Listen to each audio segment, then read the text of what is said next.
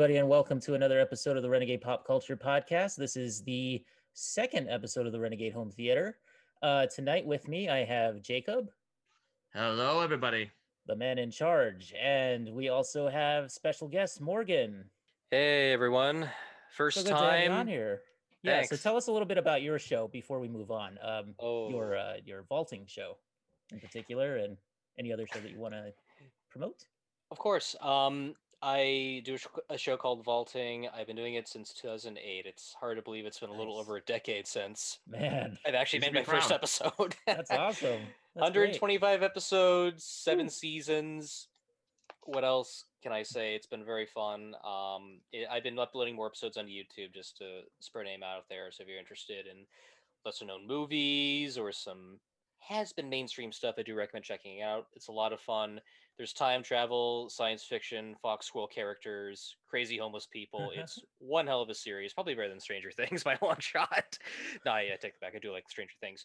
Um, and in terms of other things I've done, uh, I do a live stream show on Saturday nights with uh, my good buddy James and Gus and Cody Klusner.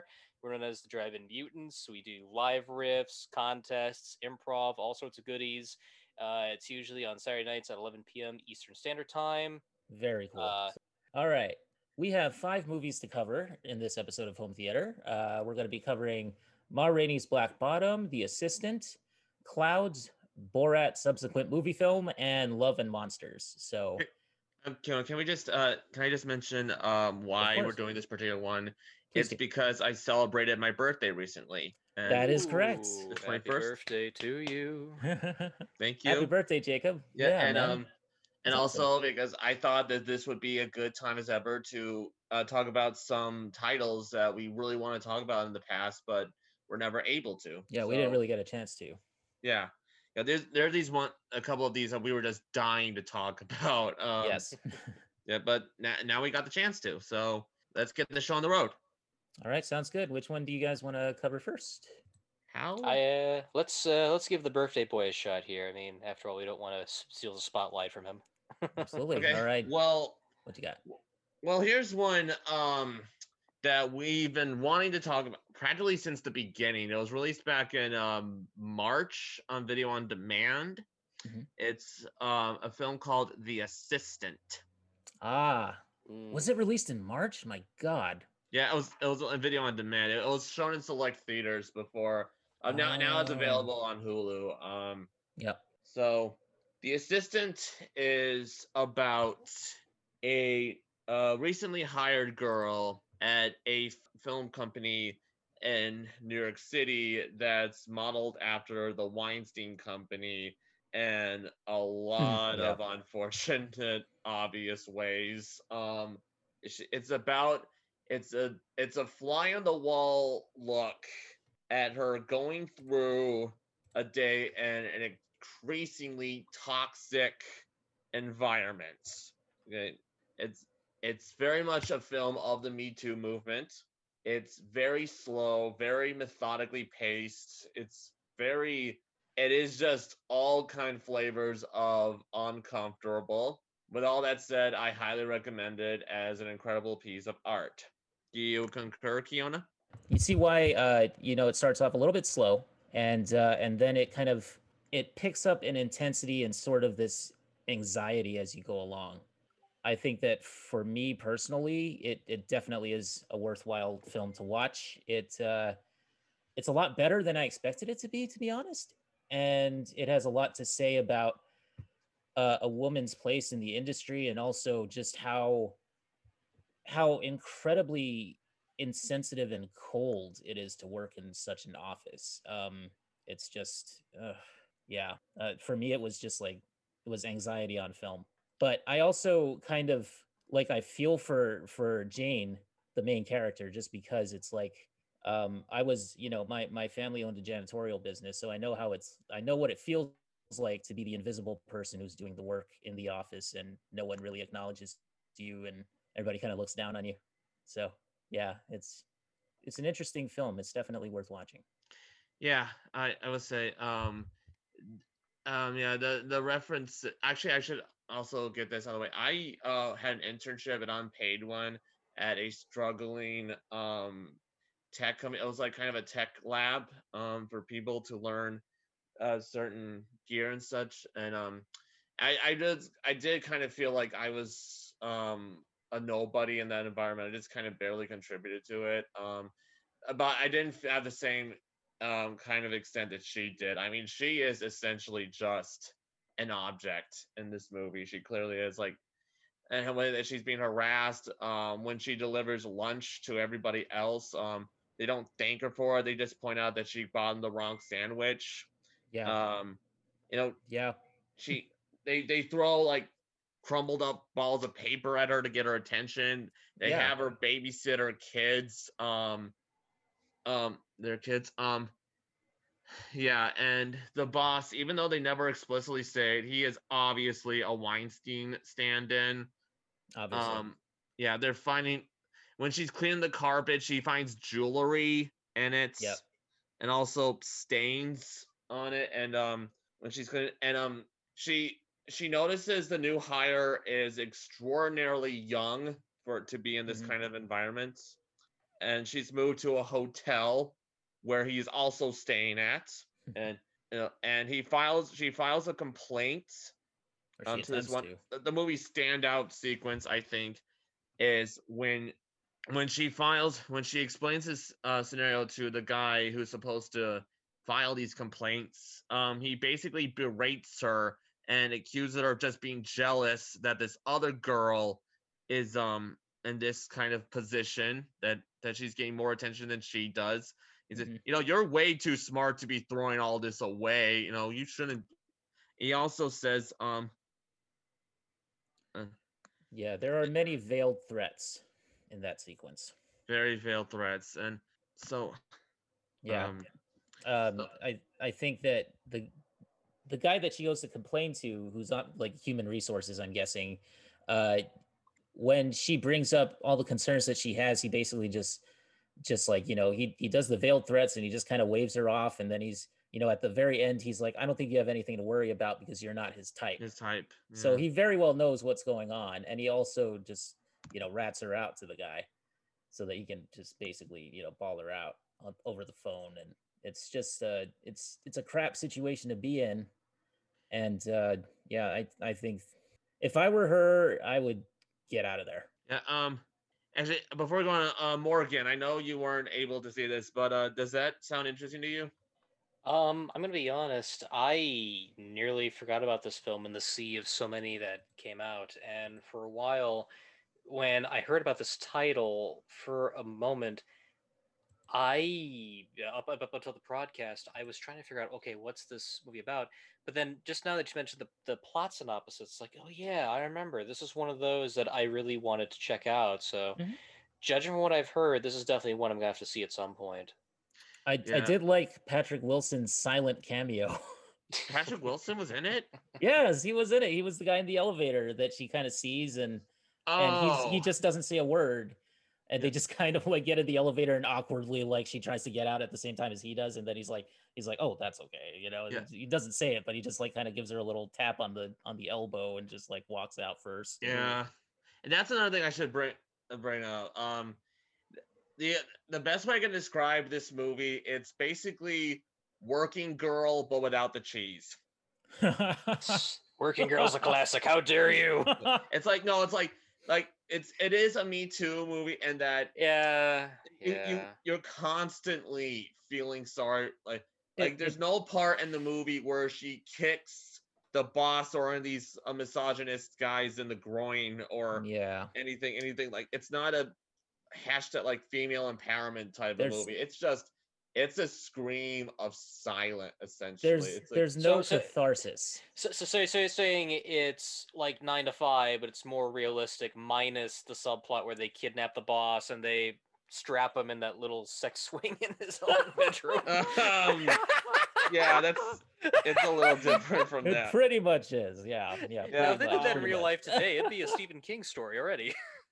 yeah Oh, true yeah um oh my god it, Uh, you're Even, absolutely like, right they're like it's yeah it's one of those love movies you. Whack. Merry Christmas. it's one of those movies um where it's a lot of it is just her um sorting everything out. She's printing the scripts, she and the release schedules. She's bringing them lunch. She's um and she's turning on the lights and and and all that. And and in those moments, they're kind of forced to look at the meaning of them. Like when she's babysitting um the young daughter of one of these employees, you know, the girl she's making horse noises and she's Yeah. having her kind of like neigh along with her, like make those because that's kind of what she is. She's a horse, She's essentially. literally neighing. Yeah. Yeah, neigh man. the Yeah. and Huh. or when or, or um it's it's to a point where um even seemingly um like benign com comments like when she goes to the complaint guy and she said he says uh, aren't you going to remove your coat like you know like these seemingly yeah, i think it'd be more comfortable that way it's like on the surface you know that's a pretty innocent comment but in the context of all this it just rings like It's even harder Passive aggression. Yeah, You know, and- like it's straight up. Yeah. Even the part where she's like she's making herself a smoothie. She has like this blender in the little kitchen, and she's making that that the blender's making that loud noise. That's kind of like Mhm. her. She's trying to make a make herself heard in that Yeah. environment. Interesting. Yeah. So Um, I, I want to bring up something real quick because I'm looking at this. I'm I'm looking at the Google page for this and um, the search results, and it says so. Matthew Macfadyen was the guy who played the the HR guy, the HR jerk, and Mhm. his name is Wilcock. oh, Wilcock. That's that's the guy's. That's the That's character's name. Literally, that's a that's a perfect name for him. Yeah, yeah. Um.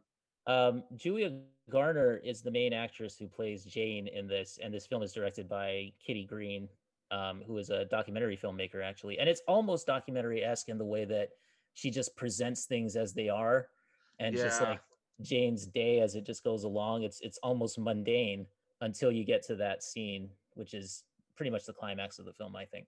Yeah.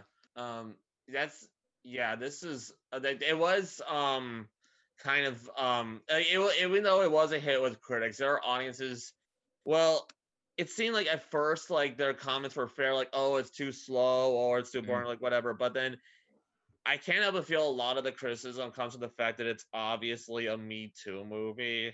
It might be. Yeah, Yeah. I don't want to I mean, more than assume that, likely- but Mm. I think I think that is kind of fueling a Well- lot of these, a large number of these complaints, even if not most of them. yeah i would imagine that that's a that's a segment of the audience i but i i think that you're going to also bump into a lot of people who just think it's too slow or, or nothing really happens or it's That's- like watching a fair. person That's going through the the day of an office worker's life essentially and that's you know it, it maybe not the you know maybe not something that you go to see a movie for but at the same time it, they're trying to make a point with this so Yeah, I it's understand It's it's also an hour and a half long, so at least it can't it doesn't ask too much of your time. yeah It is one of those experience movies, I think. Like, it does kind of another movie remind me of kind of was never, rarely, sometimes, always. ah yeah It's about uh, it was also about girls in a misogynistic environment, and was, that was the one about um oh what was the it was the- about the girls who go to New York for an abortion. That's right. That's what it was. Yeah. So Shy away from controversy in 2020. yeah, but um, so All The. Assistant. Yeah, it's a great um artistic little movie. Uh you should definitely check it out if it sounds at all interesting to you. Would you say the same, Kiana? Yeah, I liked it. I ended up really liking it. If for nothing else, Patrick Wilson's cameo is funny. It's funny as Mhm. hell. I just thought I was like, hey, that's Ocean Master. Yeah. But anyway, So um, Morgan, what did you, uh, would you, do you think you're going to watch this movie or do you think you're just going to maybe just take a hard pass, move on to something I'm, not, else? I'm, not, I'm not gonna take a pass at this one. I'll definitely get around to it at some point. Um, it's Okay. not like I have no disinterest or anything. It's just there's so much I'm juggling around right No, now. I get with my you, show yeah. and such. Uh, Mm. but at some point, I'd love to get a load of. I'd, I'd, I'd love to. I'd love to uh, see this movie because it does sound pretty interesting. It definitely. It, it definitely could be something up my alley at best. yeah. Thought provoking. It's it's on Yeah. Hulu, so yeah, definitely check it out. So Okay. moving on to the next one um it's another movie uh um movie that i think we're all going to talk about uh morgan here's one you wanted to discuss it's Borat subsequent movie film. yep. The Hmm, hmm. this was the bait that got me trapped in here. oh look, there's a Twinkie out of that box. Borat 2! No!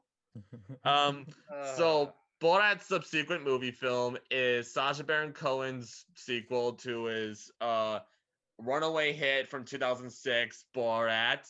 Borat's subsequent movie film. Um, he's so um, the premise is that Borat is in Kazakhstan again after the success of the first movie, but um, it's still a laughing stock. Kazakhstan is now a laughing stock because of that and so um the head of the uh, government because he recruits Borat to give uh, a monkey who's also a porn star to Mike Pence okay? And all and so uh Borat he travels to America to carry this deed. He finds out that his daughter has stolen away and has eaten the monkey and no, so- she reveals that later. She reveals that later. First she's like, oh no, the monkey killed itself. And then later, Oh, yeah, she's like, yeah. I ate the monkey, by the way. Ooh. The, and then the move, and uh, just like the first one, it's Sacha Baron Cohen in character around these people, these real people who have no idea um th- that he's just the character. Which you know, I think at this point, you know, given how popular uh, Borat was, I think people would have catch caught on by Don't now. you think people would have known? yeah. Yeah. And he meets such colorful characters. Uh, and he goes to he crashes uh the RNC dressed as Trump and crashes. He carries his daughter over his shoulder says, "Hey, Michael, I got the girl." Like, you know, and then everyone uh, boos at him. He also comes across um some QAnoners. He comes across uh, and uh, he go he goes to a ball um with his Debutante's daughter ball. um A a very debutante ball. yeah, Yes. Debutante, yeah. Yeah. yeah, the- the Thanks for giving me that. ball. Thanks for correcting me that term, species two. And Uh, it's a so it's basically a bunch of wacky hygiene, and all of a sudden the pandemic happens, Mhm. which makes things even more interesting. So no being around the uh, and it culminates in an interview with Rudy Giuliani that uh was That I think very we all know about. Yeah. yeah that's very revealing. Okay, okay, it, Yeah. I have an that entire was- essay so, about that scene. Oh God. Yeah. Yes. Yeah. um. yeah. Um, I love this one. I love this movie. It was, it- it was just, just like the first one. It was insanely unpredictable. It was just, it was amazing how you know, like they were trying to improvise around all of these things. You know, they're trying to. It's like, it's like when all this crazy shit happens and they make it flow cohesively. All right, it, that was But phenomenal. at and least it, they tried. just like the first one, it reveals Yeah. it Yeah. reveals so much about American culture that no actual documentary ever could. It's uh, it's one of those reality is definitely stranger than fiction things, Definitely. even half fiction. So yeah, what do you think, Fiona? There, there are eight credited screenwriters on this movie. Mhm. Eight. I mean, you got to think about it because when they're setting up these pranks, they got to figure out, well, what's the reaction if it's Yeah. this reaction or that reaction. So obviously, they have to have certain backup plans if True, this and this and this happen, or that if that that happened. If instead of plan uh, B, they got to go to plan U if they Yeah. say this or that. Well, well, first of all, before I go on, I want to mention the the the actual title of the movie, which is Borat's subsequent movie film delivery of prodigious bribe to American regime for make benefit once glorious nation of Kazakhstan. Um, there, there's two others. There's And there's Borat another Gift- one as well. Yes. Yeah. I, Uh, I, I just say the second one. Okay, for first, there are actually three. Uh, no, there are actually two more. It's Yep.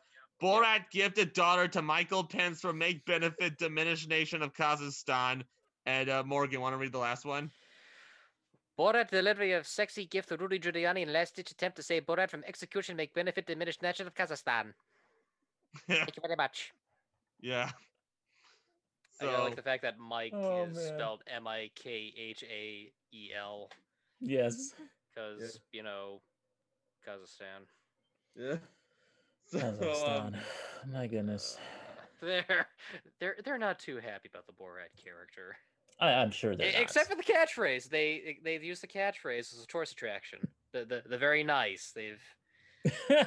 Very that's the only that's the only thing that they benefited from this movie. Everything else they just said no, keep that character away from us. We do not want anything to do with him. Yeah. Well, I, I will say that you know my favorite thing about these movies and about Sacha Baron Cohen's his his sort of prankster, you know, the the things that he does as like a prankster rather than an actor is that he he brings out a lot of like hidden things or like you know in the reactions of people and in who he meets there's like there's always that element of like you never know what you're going to get. And it's amazing to me that like you can come across you know just just just regular people living their lives and then hear them speak and it's and it's just like there's just some stuff that is out there man i Yep. Like when she when he has when he and his daughter go to a baker and he has her um write the Jews will not replace us on a cake and Yes. the baker's absolutely fine with Uh, it.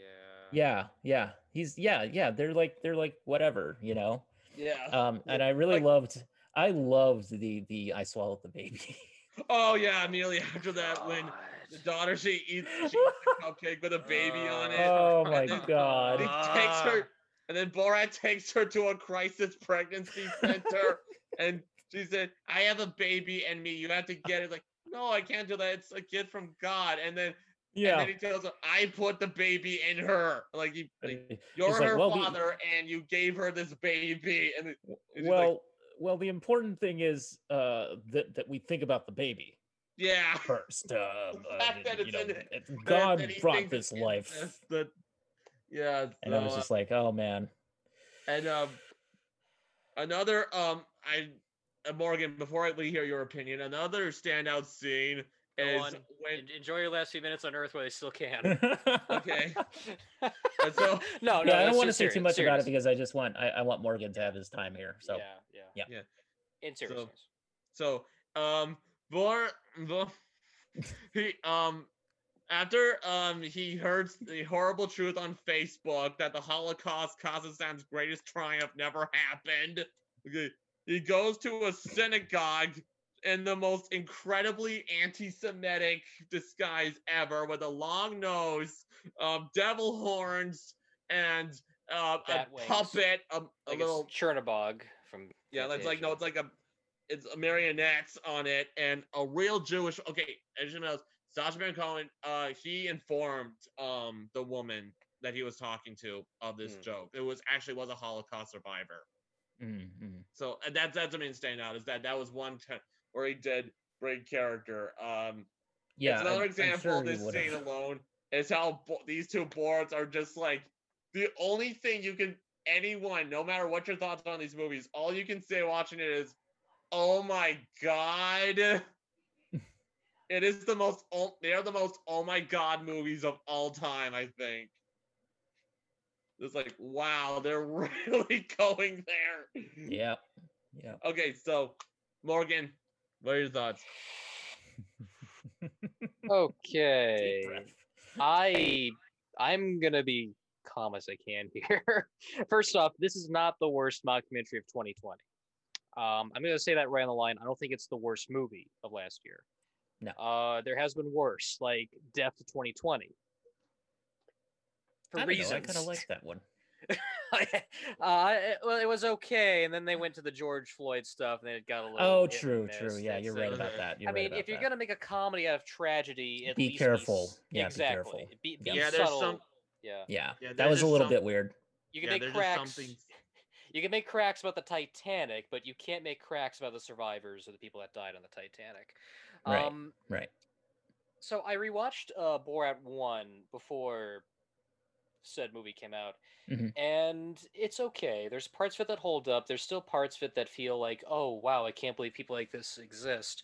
Um, that came out in 2006, I believe it was. I was, I think it was like maybe in high school when that came around, if I recall correctly. Uh, but that was just like the biggest, the biggest thing going. And then as Mhm. the years went by, I just kept thinking of the repercussions of the other people that were part of this and part of that. Mhm. Um, some of the same people that were like, "Oh wow, we didn't know this was a documentary," because it's true. There's people from foreign countries that come over and they'd actually do like little documentaries or research, see what different countries are like. Well, thanks to that, that's going to be a little more conspicuous. So then you have the copycats and things like that, and uh, Sacha Baron Cohen. Uh, he's an amazing actor. He's a very intriguing actor. When you see him in a very small role, he gives it his 110%. I'm looking at stuff like Sweeney Todd when he played uh, Pirelli, uh, Les Miserables, you know, Masters of the House, and the policeman in Hugo, and he really gives it his 10%. As a Yeah. character actor, he's really good and he's very intriguing. And okay, he's using those abilities to like point out the fools and who the idiots in society are. Mhm. And I think for me, the shock value just sort of diminished over the years because there's been so much stuff going on in the news. There's uh, other podcasts called "What the F Is Wrong with You." Uh, again, I don't know if this is a PG-13 podcast. I'm trying to be careful. That's not. It's not. oh, for fuck's sake, that's great. Uh, Yes. Eddie, can we say beep? Un- Certainly cannot, unleash, young man. Unleash. No. Unleash the hounds. God, no, no, I'm not going to do that. Uh, so there's a podcast called "What the Fuck Is Wrong with You" with Nash Bozard. That's pretty intriguing because that really Mhm. goes deep into what's really happening in the lesser news. And there's so much stuff on that podcast. It's just like, oh my god, I Yeah. can't believe it's happening, but it has. I'm still questioning how how one guy could set his trailer on fire just to get squirrels out. That happened. you see the difference between that and this? I, Because you can think that no one being this possibly stupid, but no, it's true. It's the Darwin Awards. Exactly. you have a guy that, that has foreplay with a with a dead squ- uh, with a dead squid, and he goes off to the police saying, "Well, it could be an octopus. Okay, let him go, because we don't know if it's an octopus or a squid." What? uh, it's things like that that make me realize, okay, I can't be shocked anymore. Yeah. Uh, but then. I see this movie, and it just feels like the same material that Cohen has done prior. And okay, yeah, thanks. I- to, I would- th- thank, thanks to the Showtime series, uh, Jason Yes. Spencer is no longer the representative of Georgia, so there is some good there. Yeah. The problem I have is repetition. It's the delivery of the humor, how he's doing these pranks, the Mhm. authenticity of these pranks because as we point out there's somewhere he had to inform said person of this and this uh, the deputy Yeah. ball apparently was staged. Well not really staged. What i meant to say was they said it was a deputy ball that was filming for a coming of age thing and Yeah. oh yeah let's the the jokes. Oh my goodness. They go balls to the wall. It's not it's not freddy got fingered bad but we're talking about a scene where they're doing uh Borat and his daughter are doing a dance on the floor Mhm. and because she's menstruating. And i remember telling a friend of mine what happens during said scene and he gagged. He really gagged so bad. He's like really easy to gag. You can tell him what happens in the movie cuties and he'll just grab a butt and go "Uh, my tuna fish sandwich. Yeah. so it's just the the risks that uh, Cohen takes to do these stunts and create these things are interesting, but what is this risk for? It's to prove that there are loonies, there are idiots. Okay, but that's what the five o'clock news is for. Um, Mhm. and like I, I said, yeah, and like I said, uh, repetition. This is the same movie. If you played this Borat and Bruno simultaneously, you could see the story beats. This is where the breakup happens. This is where Yeah. he Yeah. does this big giant group thing. Uh, Yeah. The scene where he's singing, you know, throw this down the well, throw that down the well. How's that? How's that different from when he goes to the rodeo and sings the Kazakhstan national anthem? Hell, there was a group of people that nearly killed him. There's behind the scenes footage on Cohen's Twitter where people figured out it was Conan and they were rushing after that fucker. He just like literally gunned it into his trailer. He's holding onto the door shut like it's something out of Twister. I remember that. I remember seeing that. I'm not yeah. kidding. Yeah. So it's like, okay, kudos to you, dude. Um, But uh yeah, the the Rudy Giuliani scene. Okay, I can see where people are coming from this. mhm. On one hand, yes, he's tucking his shirt in, but here's where I stop. Here is where I stop. Number one, why would you ask said person in the bedroom? if you're just simply going to remove your mic. Number two, why are you asking for their phone number and email address Mhm, without purpose? mhm. There have been certain cases where I used to be a, a journalist and stuff. There have been certain cases where they kept in contact and they like, "Oh, hey, you want me to see what this article is like?" and so forth and so forth. Okay, Mhm. fine. If it's that, if it's just for that, just say that's the reason. No, he doesn't, unless there's a scene snipped out or something. But regardless, he asks without you know any purpose behind that. And the way he's tucking his shirt in, I believe, is where that is where the line in the sand is clearly drawn. Yeah. It's like, okay, if you're just tucking your shirt in, fine. Why are you sitting on the edge of your back like an overthrown Yeah. turtle? Yeah. The way where the hand is positioned.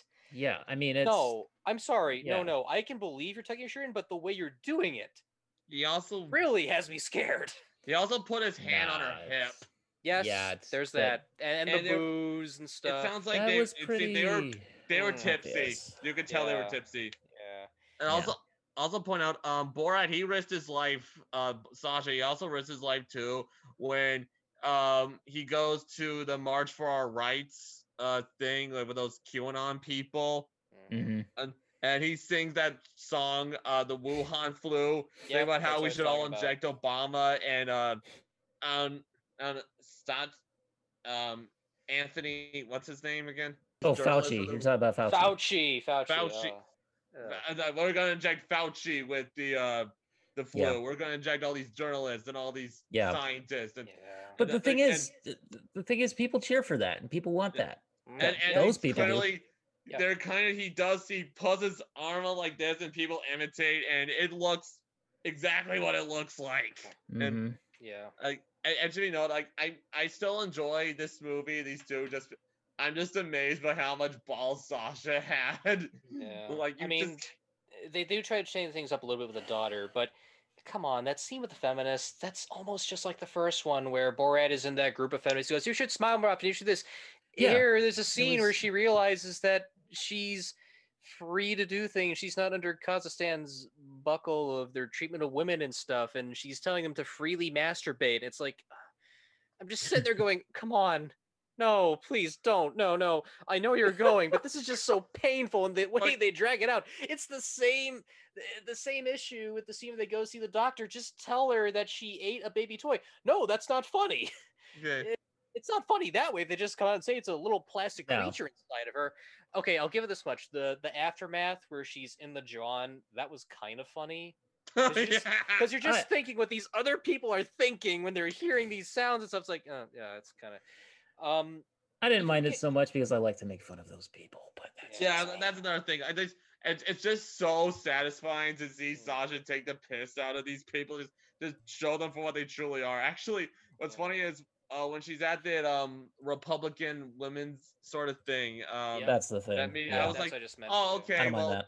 Yeah, I don't he's mind that. of, oh, um, That went on she's kind too of- long. being easy on these people. But then she goes into the bathroom to get that book that Borat gave her about why girls shouldn't masturbate. I was like, oh shit! Like, I just like, I, um, this this movie's pretty. Just, I'm still like, I know it, it is repetitive. I totally get what you're saying, Morgan. It kind of repetitive, but it was. They're both just completely batshit enough where I was able to look past that person. That, that that's my opinion. But I just, I, it's just when a movie has that much of a what the hell type of factor to Yeah. to it, you, j- I just couldn't help but be enamored by.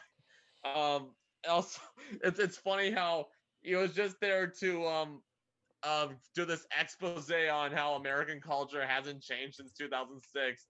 And then the pandemic happened, which just Mhm. opens up another massive can of worms that they worked around beautifully. And this movie had a brilliant, brilliant plot Oh. twist. Oh, as where he, well. uh, yeah, I we, we, we it, it's. Oh, I'm not gonna plot I'm not gonna twist, yes. spoil that, but it's it's probably Yes. best we didn't spoil it, but I, I Yeah. did kind of predict that a little bit, but Yeah, it's like yeah. I mean even near the end, like oh are they gonna go in this direction? Oh the god they did.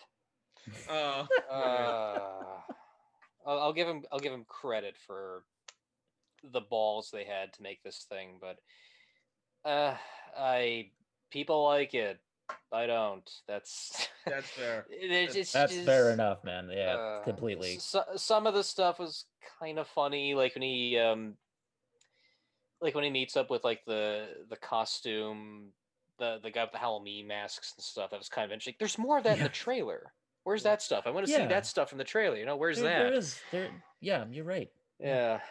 Well, I watched both Borat one and two back to back, and let me tell you, I was a little bit like, okay, I think I've had my fill of it Mm. towards the end. Yeah. But um, but overall, I would say that I liked it. I I Yeah. you know, like I said, I I enjoy irony. So Yeah. At, at the time when I saw it, I'm just like, really? Do we need another thing to tell me that 2020 sucks? And then with the way the elections turned out, I'm looking back at this movie going, maybe there was some good that came out this after all.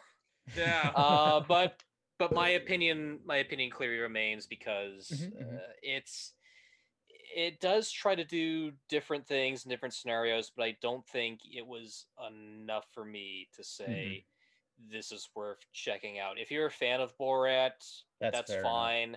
Um, on my Richter scale, I'd say maybe one out of five stars. That's as generous as I can go with this film. Mm. Fair. Okay. It's that's totally it's but it's uh Now zero stars afraid- is bad grandpa. Don't get me started. all right. But um I will. But um anyways, um shoot. Uh it's it's on actually as I gotta say, um I was kind of hesitant to watch um this movie before the election because I didn't want to jinx it.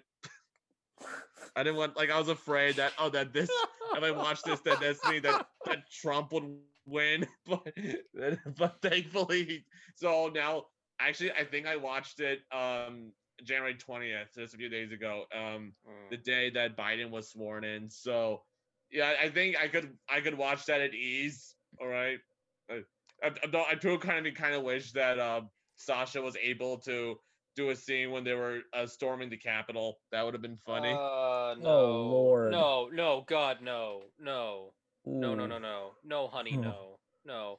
P.S. If you want to see a true Borat three, go watch Orange Pranks on YouTube. But no, no, honey, Okay. no, no, no, no. All right. I'm just, I'm just saying like wow, what if he was Look, able to? you could you could make alright. jokes about Fred Flintstone and his water buffalo crew going to the Capitol, but making jokes about that. Uh, sorry, that's Okay, fine. that's fair about enough, Everest. We can't blow up right there. Yeah, Borat. Okay, Borat 2. It's on Amazon Prime. Check it out Mm. if you want to. Okay. All right. Okay, Uh. moving on to something a little more uplifting is one clouds. Ah, clouds. Oh, clouds. Yeah, Morgan, you just watched this, right?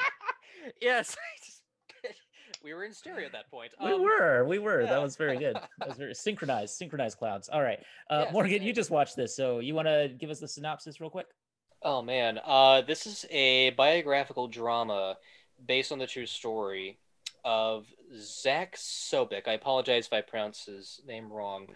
Um, he is the songwriter behind the song Clouds, which came out in 2013 Mhm. and formed a little band. I believe, if I recall correctly, their name was A Firm Handshake, I think it was called. A Firm Yeah, for handshake. Thank you, Mhm. Firm Handshake. And it details what happened to him between his final months because he has bone cancer. Mhm. And those kinds of movies are intriguing because, on one hand, it can accurately portray what that person was like within that time, what they were going through. On the other hand, it's not 100% factual. It will just be a straight up dramatization. And in a way, this feels like a little bit of both, but I can let that slide because this is a well made movie. There are some good performances Yeah. from the teenagers, um, especially from the older actors too, like Neve Campbell and Little Ray Yes. Howery. Which, by the way, Little Ray Howery was the saving grace of Get Out. That's the only reason I actually gave a pass at Get Out because of Little Ray, that Little Rel. Um, oh yeah, he's great in the movie. Yes, I really liked him in this. I, Mhm. I, I, I want to see Little Rel and more stuff. He's he's so underrated. Yeah. Um, but no, there is a lot of good emotion here. There is a lot of drama, especially when they're showing, you know, Zach going through the emotions and realizing that he doesn't have much to live. and just to see him express all this through song and these different numbers is very interesting. I thought that was kind of unique. Um, the problem I have, and this is something that I've come accustomed to with most biography films, Mhm. is they do like to dramatize stuff just for the sake of adding plot conveniencies and things like that. Yeah. Um, a prime example is near the end when they have a concert and something happens. I'm not going Yep. to spoil it, but that's not what happened in real life. It was something entirely different. And to see a movie take that and interpret it differently in a different way is kind of annoying because it Mhm. really does kind of. It's very on the fence because you don't know if they're paying respect to said event or not. There's a character that Sabrina Carpenter plays called Sammy, who's Zach's Mhm. best friend. Mhm. And in real life, they were best friends in childhood, like real good best friends. The movie hints off that she was, uh, she has like this crush on him and things like that. And it just felt really weird to see. Really, really weird. So to see that and then look at the after and look, okay, okay, how does this match up? It just felt kind of awkward, especially how the film delivers it, because we don't need this three-way triangle like something out of uh, Not- Midsummer Night's Dream. It just seems a little too much. Not to mention Um, that they didn't do anything with that really in Exactly. the movie. So In other just, words, Mor- yeah. Didn't go Morgan, you're anywhere saying it's Yeah. In other words, Morgan, you're saying it's a little manipulative. Uh, I wouldn't say manipulative. A better example of manipulation is oh, what's a biopic that really pissed me off outside of Wired? Um, Patch Adams. Yeah, I knew you were gonna say that. That's that's the easiest example I can think of right now because Mhm. I've been avoiding bad biopics like the plague as best as I can. Yeah. Uh, my, fa- my my favorite is Man on the Moon. I know there's moments of Man on the Moon where it does feel a little manipulative, but at least there's a genuineness to it. Especially at the beginning when they address in Man on the Moon that it's obviously a fictionalized Mhm, mhm, telling. mhm. So at least that helps it a little bit. If you address that it's a fictionalized film, that's fine. If you're doing something that says based on a true story, that's where you're really gonna find yourself really in the middle of the fence. Buddy, another good example. Um, about Gertrude. Oh, what's the the gorilla that was taken in by the lady that had the dogs and stuff like that. A lot of the stuff. Buddy? Buddy, yeah, with the gorilla. Um, a lot of the stuff that happened in the film was not very very accurate considering Mhm. it was following two stories of different gorillas and mixing them together. I'm I'm totally not kidding. Uh, this the the stuff with um, Madison is Mel is a man. I pronounce if I mispronounce these names. I do Mhm. apologize. Um, uh, Madison's character Amy is Zach's girlfriend. That was there were there were moments where it was kind of interesting, like when he Mhm. realizes he has a terminal illness Yeah. and he meets up with her again in the hallway and he's afraid to see her because he had to go to the hospital he didn't want to but he was forced to Yeah. um to discover that he has a terminal illness and he meets up with her later in the hallway and he reveals her that he has terminal illness that's a really good scene there's a Mhm. lot of Yeah. emotion there you don't need much dialogue you just hear she she says something and then he doesn't say anything he- she starts to walk away and then he says i'm terminal she turns around gets it hugs him and it's it's such a well directed moment that i wish there was a lot more scenes like that and there are there really Mhm. are Mhm. regardless if they change the events of the of what happened in real life here and there i mean there are some things that did happen like yeah he did uh, drive around a nissan gtr for a little bit and things like that Mhm, but then mhm. there are some things they leave out that I think would have made for something more interesting. Like um, his girlfriend did go on a picnic with him eventually in the stadium of the Minneapolis football stadium, which is kind of neat. Hmm. So okay, that that could have been you know something to toss in there as like an epilogue. But oh no no no, we got to keep this emotional and uplifting and wrap it together and stuff. Mhm. And there are like some little things here and there. They're, they're nitpicky, but it's like, oh, you could have made this a little more emotional if you had Neville Campbell like crying into a stuffed animal that he had instead of just a pair of pants. It just feels a little weird. There- There's a scene near the end where she's folding pants, and it's after he passes away. Oh, spoiler alert! Um, there's a scene where she's folding pants, and it's right after he passes away. And you hear uh, "Amazing Grace," and Mhm. she pauses, puts her head in the flannel pants, and it's clear that she's crying. Like it's no, no, that's a little too awkward, man. Yeah. Don't do stuff like that. but I, I can give this movie at least a hankering of a pass because the emotion is there, the performances are there. Mhm. Um, this is a movie that was going to be released through Warner Brothers, but for obvious reasons that did not happen. Uh, so as far as biopics go, this one is not really that half bad. I'd say there's some good performances, there's some well shot scenes that do make it at least worth a watch at best. Yeah, um, I I suggested we talk about this because I was honestly pretty moved by it. I actually was. I think what stop it. I totally get what you're saying, Morgan. It is kind of it does kind of force the heartstrings a little bit. Um, it was still authentic to me because I liked how Zach wasn't a self doesn't depict as just a self pitying kid. I liked Mm. how he would just he would goof off. Like it actually starts with him. He's at um a talent show at his high school and he's thinking about how sexy he is uh, despite his bald head. Uh, He's a kid who yeah, he cracks jokes here and there. He's he just kind of like, you know, it just that just kind of looked like it felt real enough. He's enough trying to be add even humor into a, a dark yeah, situation. exactly. He was trying to add humor. Yeah. Like I, I- like I said, it wasn't like a.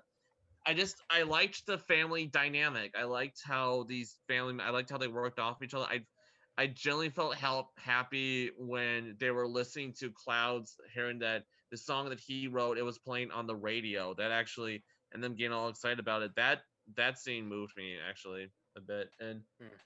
I don't know, Clouds. It just I just enjoyed it for its overall optimistic spirit. Like I mentioned when me and Michael were talking about um White Lie, I described that movie as the anti clouds just because that was about a person who fakes cancer uh, for um for charity so to Monetary gain.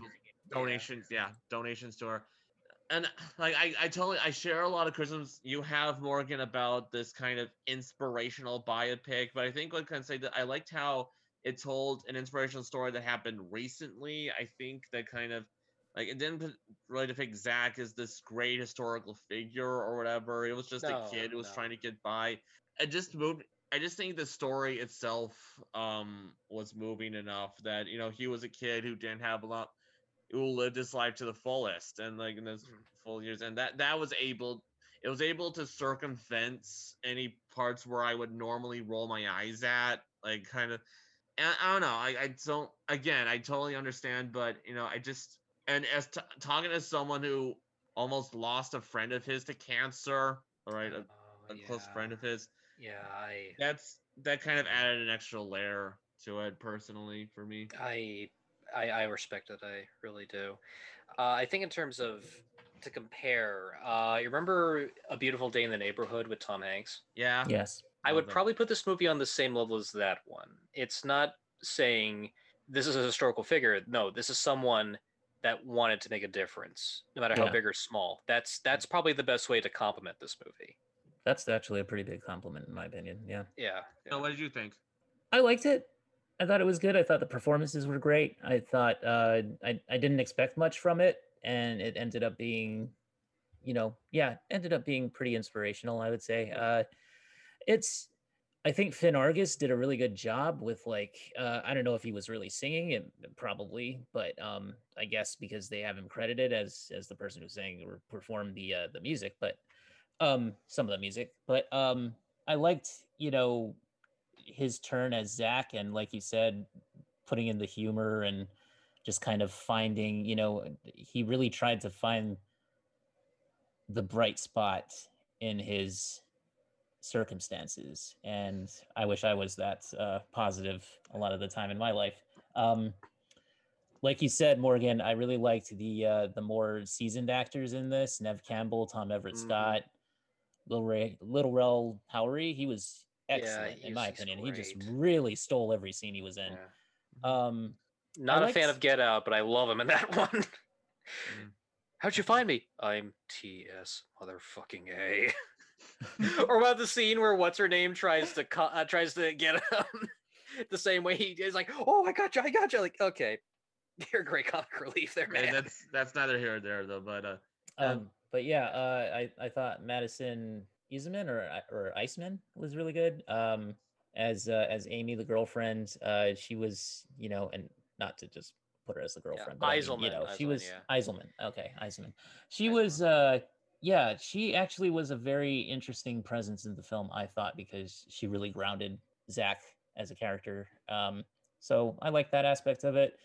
I uh I I like Sabrina Carpenter, so I thought she did a really good job in this. Um yeah, you know, that that relationship that that Sammy has with Zach in the movie, um, for the most part, I really enjoyed it. And then they did that thing where they kind of didn't follow up on that. I wish that they had, or I wish that they had showed them kind of coming to terms with that. But you know, you know, because you, you drop a bomb like that in a in a scene and then don't do anything with it. It's just Well, like, even well, even then, there's that scene later on where he goes to visit her, and they Yeah. start getting intimate, and he realizes, no, this is not possible. And he just guns it out the door. Mhm. That scene could have been handled better, like could have been. way, way, way better. Like instead, he like dials back a little bit and soft dialogue because you know, I can't, I can't, and maybe she gets. And they just you know embrace each other in a hug and they cry.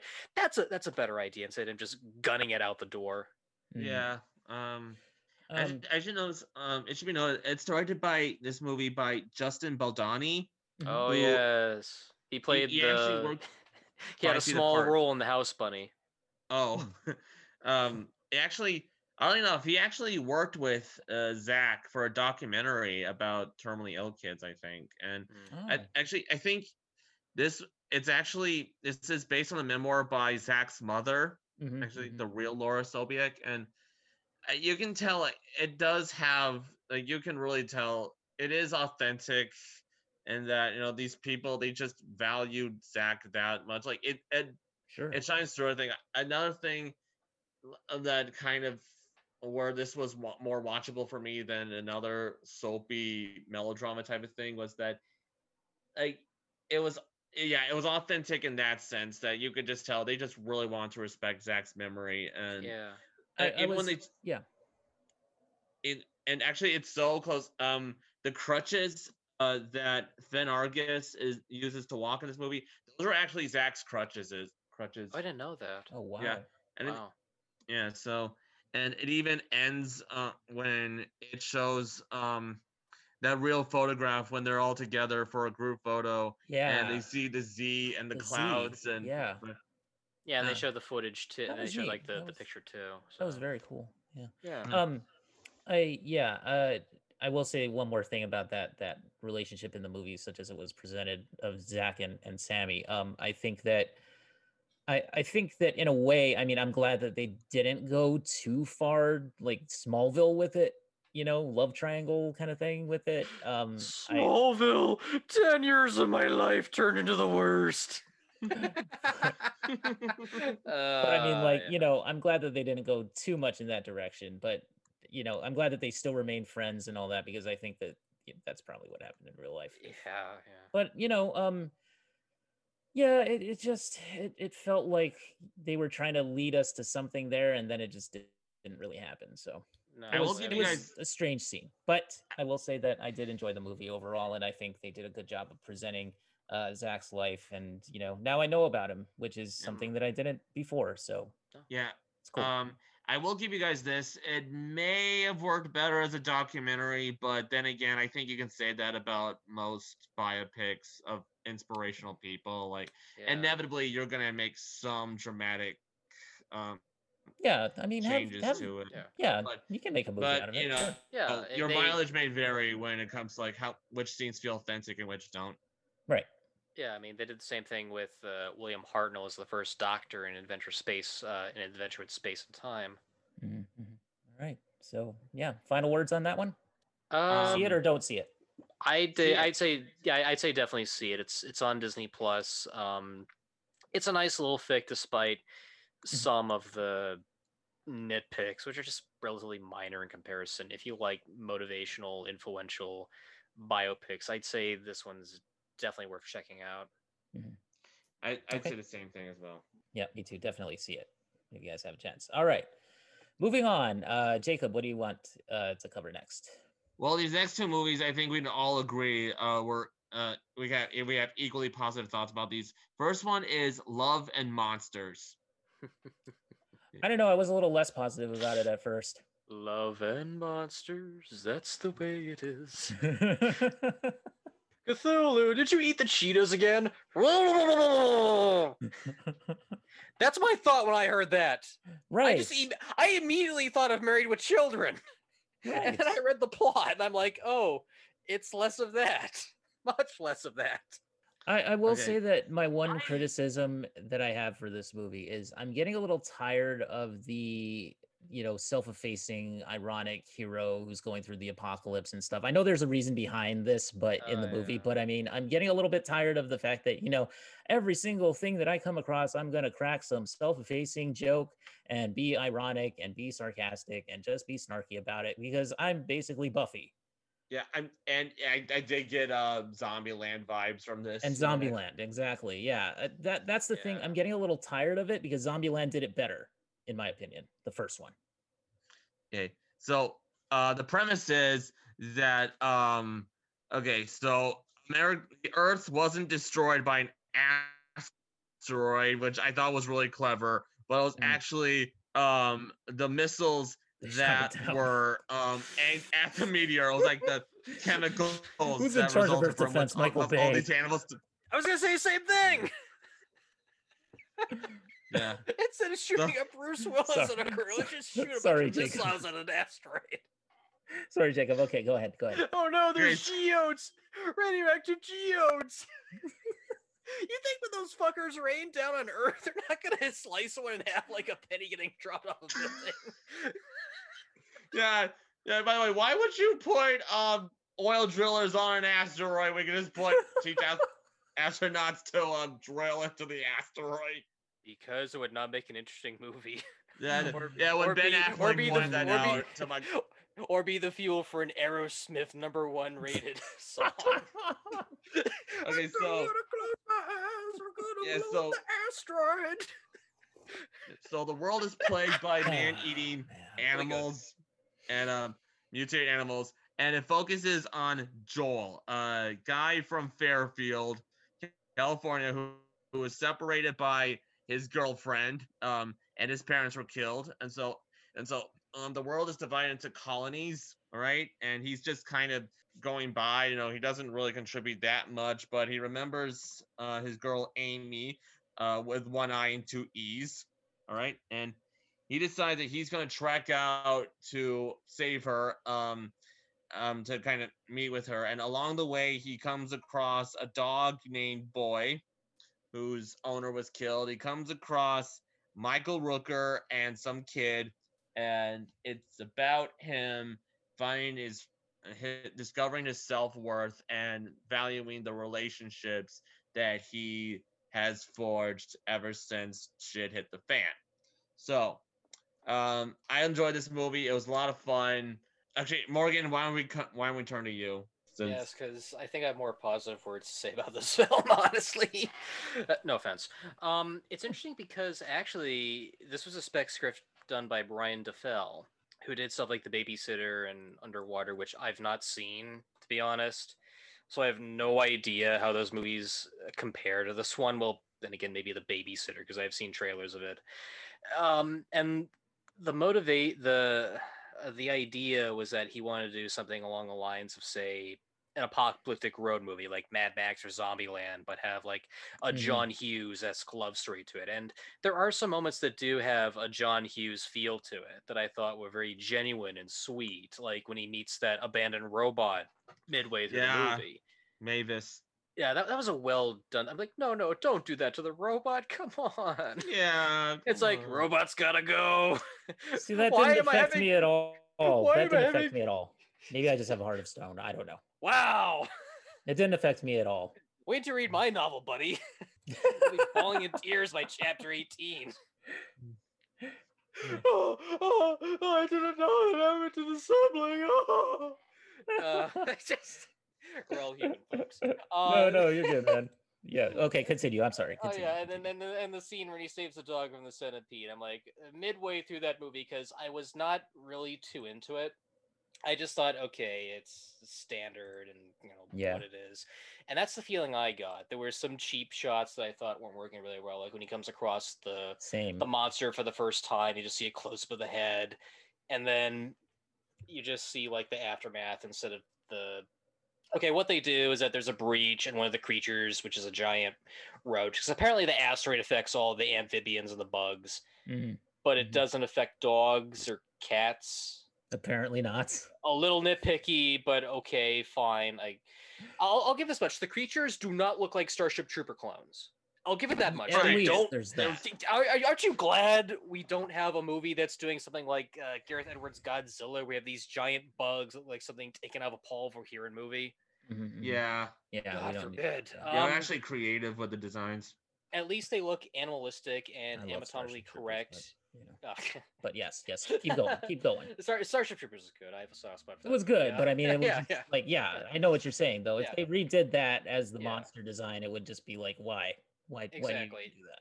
No, this is something that's more of a cross between uh, the creature designs have a cross between, say, a Ray Harryhausen kind of Yeah. design, and if it was like, Definitely. Pe- and if it was like something off of Peter Jackson's King Kong, like the Spider Pit sequence, Yeah, where it's like, yeah, it looks like a spider, but you can clearly see there's like a crab little creature on top of the body with like these little um uh mandibles and stuff. It's like, okay, I can Yes, with yes, that. yeah. So I'm, I'm I'm fine with that. Uh but no, the scene in general is he, he saves the dog for the centipede. When it got to that point, that made me realize, okay, I can definitely see what they're trying to do with this movie mhm. it's not being this silly, goofy B movie that's all stupid and comical and like, oh, a monster. ah!" Um, that's the point when I felt it really got better for me because the first half I Same. wasn't sucked in at all. yeah. Like hell, when Michael Rooker appeared, I kept thinking he was Woody Harrelson. In fact, when I first saw him, I thought that was Woody Harrelson. I, I I rented this off of Amazon, by the way, and they do this little feature where they show the actors' Yeah, the- faces if you yeah. pause on it. So I had to go to I had to like use the facility or something. And I, I- paused it and I saw Hmm. Mike Rooker's credit appear, and I'm like, no, that can't be Michael Rooker. I know Michael Rooker. He's Yondu. He's the aggressive father in Mallrats. It's because of his voice. It's so distinct. Um, it's like uh it's like you cross Arnold Schwarzenegger with with Yosemite Sam. It's very very distinct. And I'm listening. I'm listening to him. It's like no, no, that can't be Michael Rooker, man. I'll, I'll say This, this, was I- like old school Michael Rooker. Yeah, he didn't really do Rooker, like yeah. the, you know, yeah, he didn't do the gruff thing that he normally No, does. As no, no. Merle or as He's always like, "Gotta like this boy," like you know that kind Yeah. of voice. So Yeah, that was that was interesting of a choice. And by the way, I was annoyed by the little girl. I could not stand her at all. me too. Th- thank God she was short because I could not stand her. Period. Mike Rooker, yes, her. God no.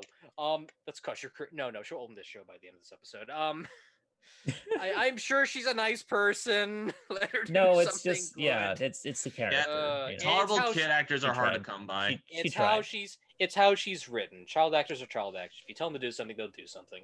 Yeah. Uh, what I mean is, you give them the character and they'll they'll do it. I don't want to give a wrong impression or anything. Uh, so when it got to that scene with the centipede, that is where I think the tone of the movie changed for me. It became Mhm. less of a silly, stupid, funny film, and actually came something different. And that tone kind of stuck with it. And there were some things I thought that were kind of interesting and clever, like how the dog is still attached to his original owner, and how he still has a memento, which is in the form of this dress, which Yeah. I kind of wish there was a better payoff of that in a sense, but I do kind of like where they went with that, especially later at the end when he goes Mhm. back to save. Uh, uh, when he goes Yeah. back to save uh, Joel, there, Joel, Joel. my mistake, Joel, Joel. Uh, I'm sorry. Whenever I hear that name, I just think of Mystery Science Theater Three Thousand. I can't. I just I can't. Um. See, I think Last of Us. That's what I think of. So I was like Oh, I've never seen Last of Us. the the whole time. Well, I mean the the game. So I was Oh, you I- know oh, it's- thinking of the yeah. game Last of Us, and then I was thinking of like Fallout because everybody's in Oh, a yeah. bunker.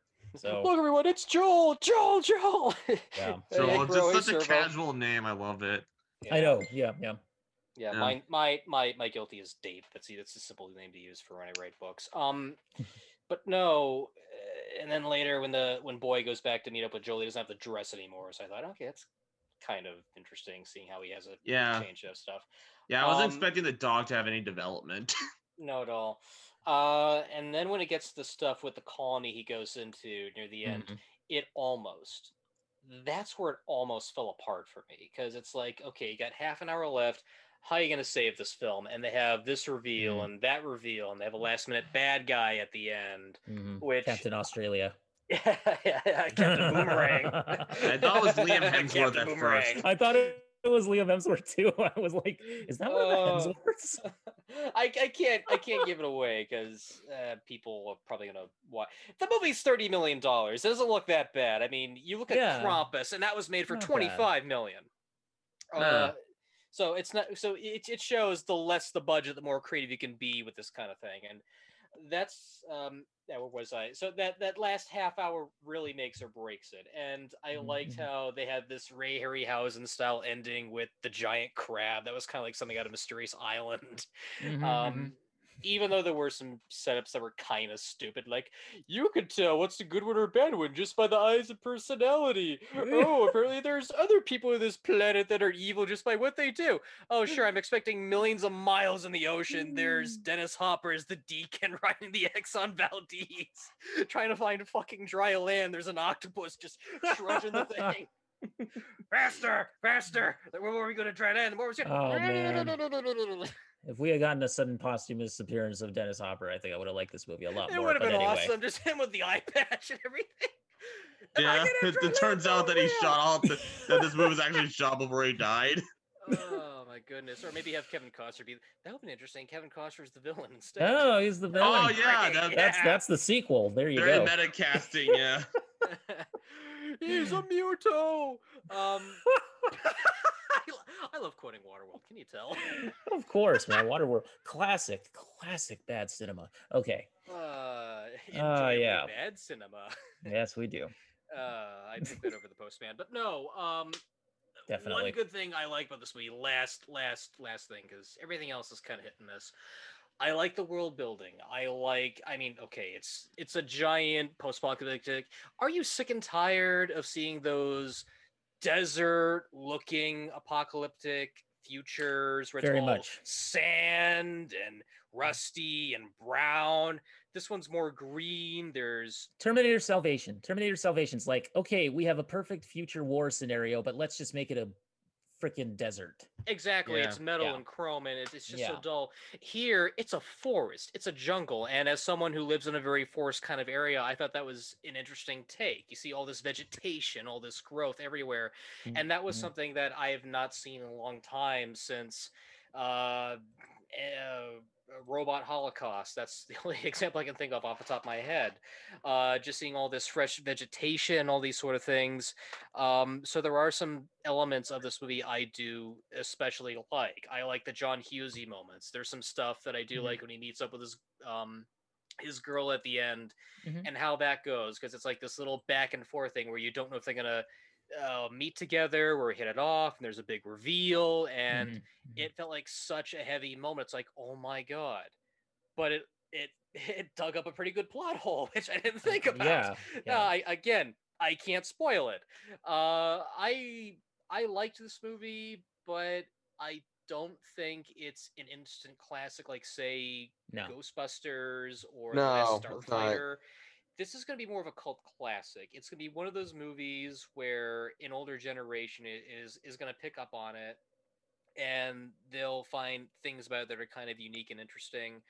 Um, it's not a terribly made movie. There are some things I do like about it, such as the special effects, and uh, there are some good performances here and there. But I think it doesn't kick up until midway, and that's the big problem because they're setting up so much in this universe, so much with these characters, and I feel like it's a little bit of a drag up until we finally get something that really kicks into full gear, especially with that sand shark creature that chases after him and he uses the grenade and stuff. And there are some scenes that don't really work, like uh, the the reason why he breaks up with a dog at one point. Um, Oh God, that was Yeah, like- that- yeah, that was that was really out of left field. That was really Yeah. left- like that Yeah. dog has PTSD, man. You gotta know better than that. Yeah, seriously. yeah, that, Yeah, just being a jerk for just being a jerk. Exactly. Thinking It just it, it he didn't need that. Uh, Don't you yell at the dog. I, I thank you for not killing off the dog. Thank you for not killing. least there were moments where I felt like, oh, are they I gonna go like that route? yeah, they're gonna go that route. Yeah, I was afraid of that too. and the way they're Fred, teasing and baiting us with that thing. Just, Yeah. Oh no, it's trapped under Danny DeVito's rubber ducky. My babies, no. Uh, I liked it fine. Um, I'm curious to see how this will hold up in later years, but I would not say it's a classic classic. I'd say it's a fine rental. Yeah, it's Yeah. it's a fun movie. It's a fun popcorn flick. Yeah. Uh, don't expect to have your life changed by it. Um, No. it- but it's it's a good ninety minutes. Um, just get out. It's on video on demand. Mhm. Yeah, It's- it's it's Lifeforce, but with a heart. Yeah. the only difference is that Lifeforce has vampire, alien, zombies, which are cool. Yeah, so just just get a and they couple of guys. explode when they get hungry. Yeah, just do like a live stream with some guys. Um, get some yeah, drinks. that would be just- Yeah, cool. yeah. Yeah, Yeah, you just that's what it should it should have a reasonably good time. You know, just don't expect Yeah. that much more out of it. No, if nothing else, Michael Rooker's in it. That's always a plus. a- Yep. at best. And So- Jessica Henwick is the best thing in Iron Fist. So you know, Mm. yeah, And by the way, what the hell is up that sequel bait at the end? right. Oh Yeah. yeah. Un- But I unless think- they do a sequel, which wouldn't surprise me. But if they're not, okay, I guess they're adding it on a joke because some comedies have that thing called the button where they end it off on a one-liner and go, Uh-huh. Uh, yeah.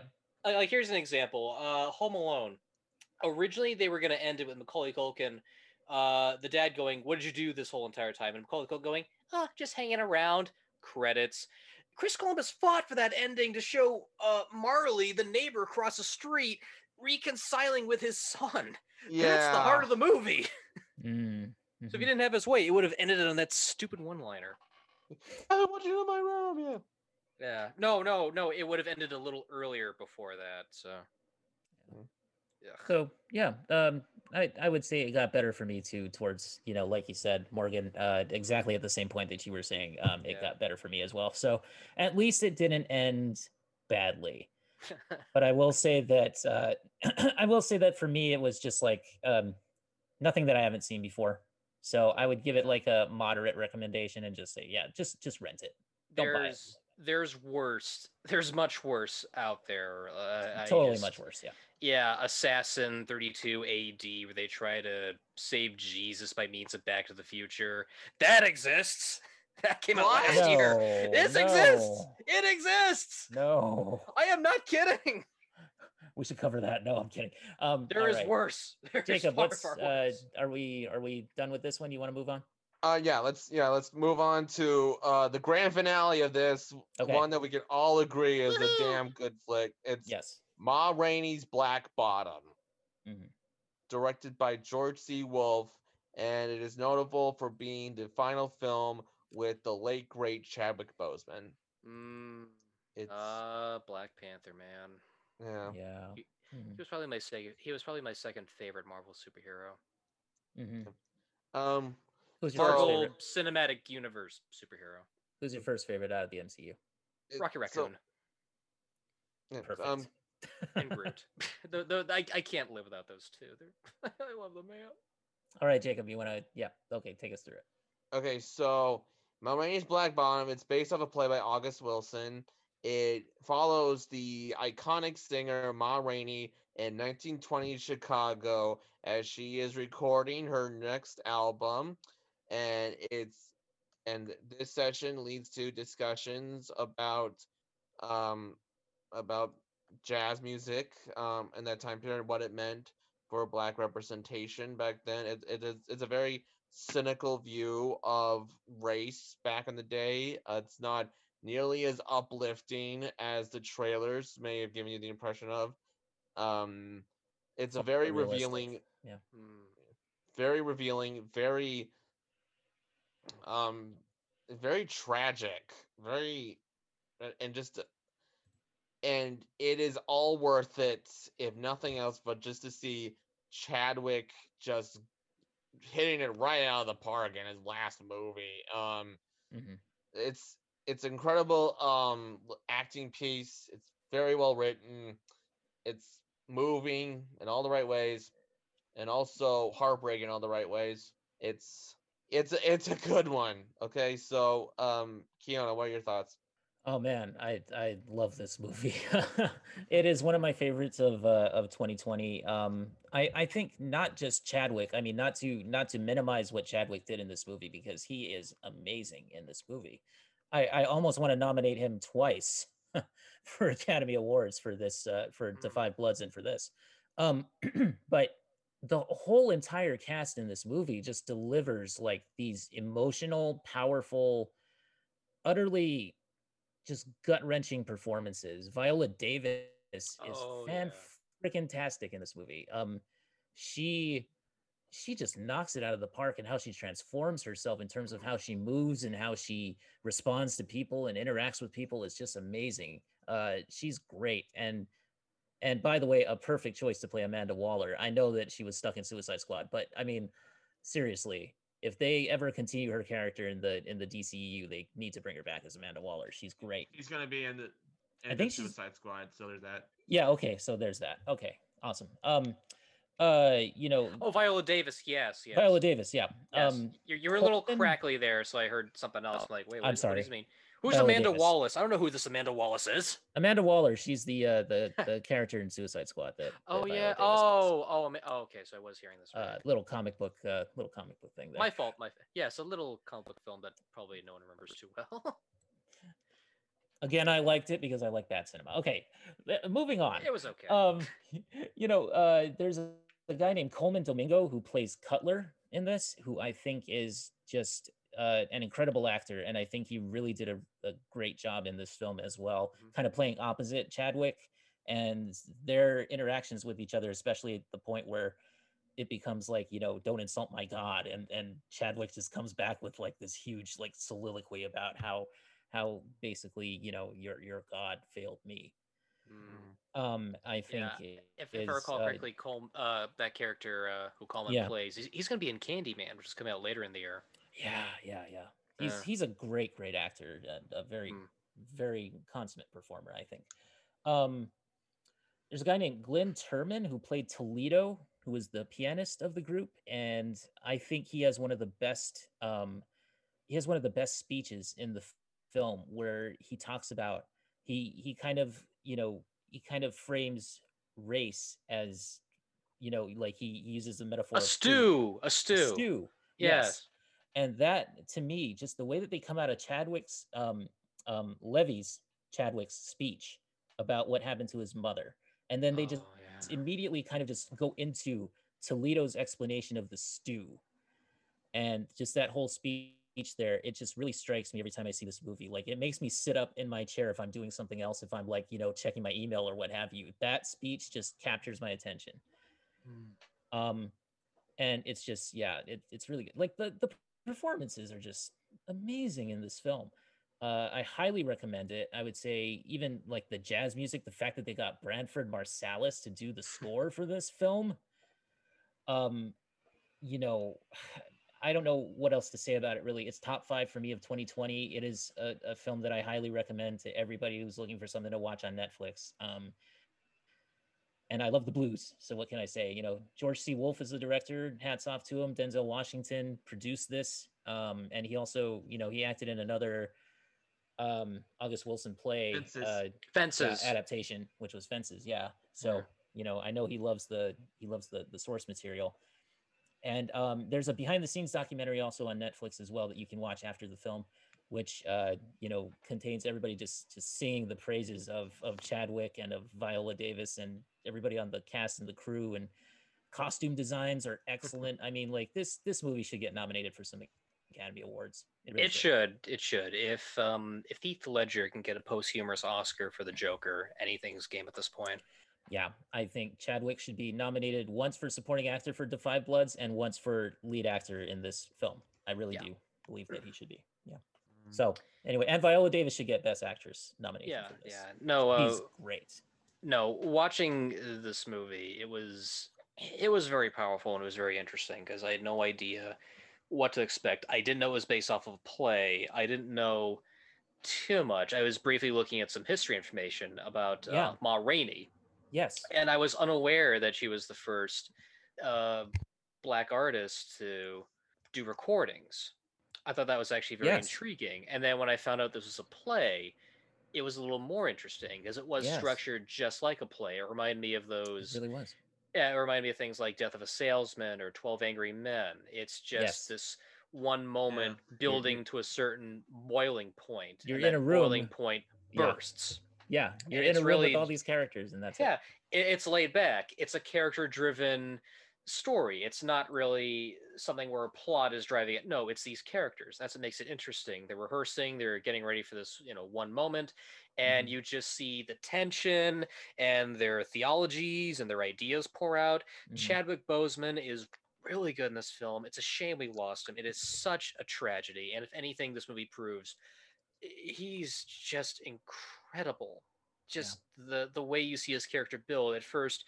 Th- There, there's so many layers to his uh, Yes. character, uh, uh, Levee, Levee, because he's cocky, and then you see his ambition. He's afraid of what happened in the past, and he's still Mhm. holding on to this hope because he has you know written song. He thinks he's gonna make it big, and when you see the payoff of that, it's so crushing. But at the same time, it's like, yeah, you kind of deserve it, but at the same time, you just feel so awful because that was the truth back then. That's what Yeah. ex- you know pretty much happened. When he Um, bursts through the door, and then there's Yeah. nothing there but a wall. and he's just you know trying to see what's going on. That's- It's just the wall. That's a really good moment. Yeah. Um, Um, when he's giving his big speech about um, God's basically abandoned him, and he doesn't believe he's um all powerful. You know, he just doesn't care about him. Um, you know, knowing now we know now about what Chadwick was going through at that Oh, time. yeah. Oh yeah.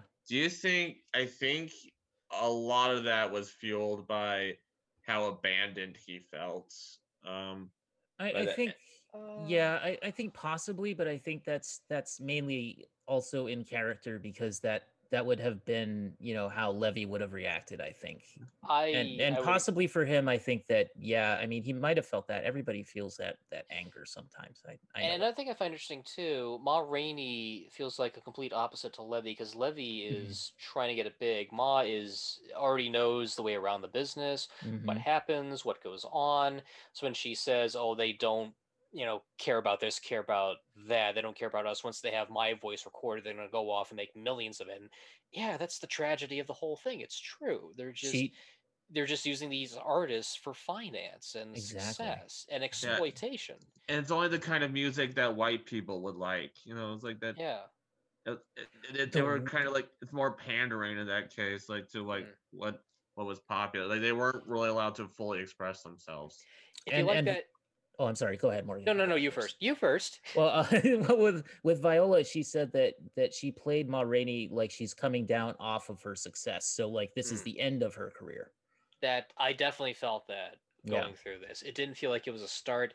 It was Yeah. at the tail end, and I thought that was a neat addition too. It's this very this character that's experienced and seen all these things, and here she is playing off of this crew of young musicians that think they're gonna go out and strike it, and here she is seeing the true horrors of reality, and you can see it on her face, like that Mhm. scene where she's telling the heads of the recording studio to pay her nephew a fair Mhm. amount and they leave and the camera focuses on her and you just see the wheels turning in her head just imagining the conversation everything that's being said behind her back. That's a really good moment because you really do feel that and there's a lot of scenes just like that where it's not all dialogue. You just look at the character and you see the expression the emotion what they're going through.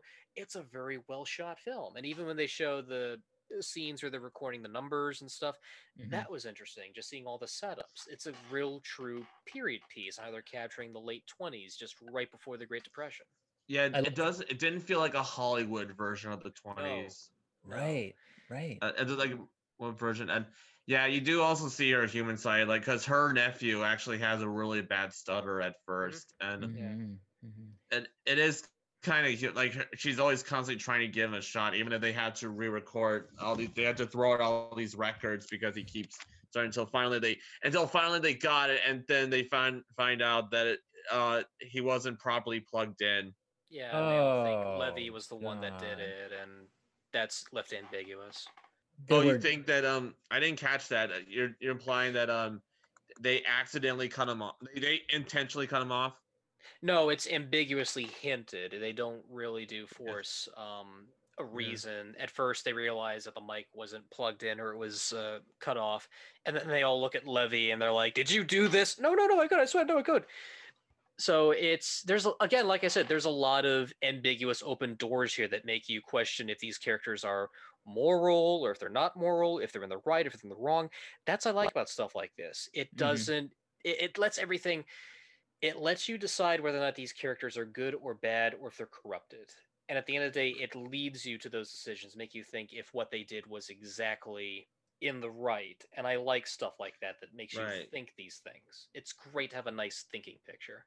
Yeah the, the trailer like I, as i said the trailers make it much look much more um feel good than um you it would let on actually. Like it you it does peel back an ugly side of you know what the placement of black people in that time and Mm. yeah it's like i said that's that's what i personally liked about it is that it was a much more cynical much more brutally honest movie Mm-hmm. than any other like it's certainly more honest than something like green book Oh, I I barely remember that movie.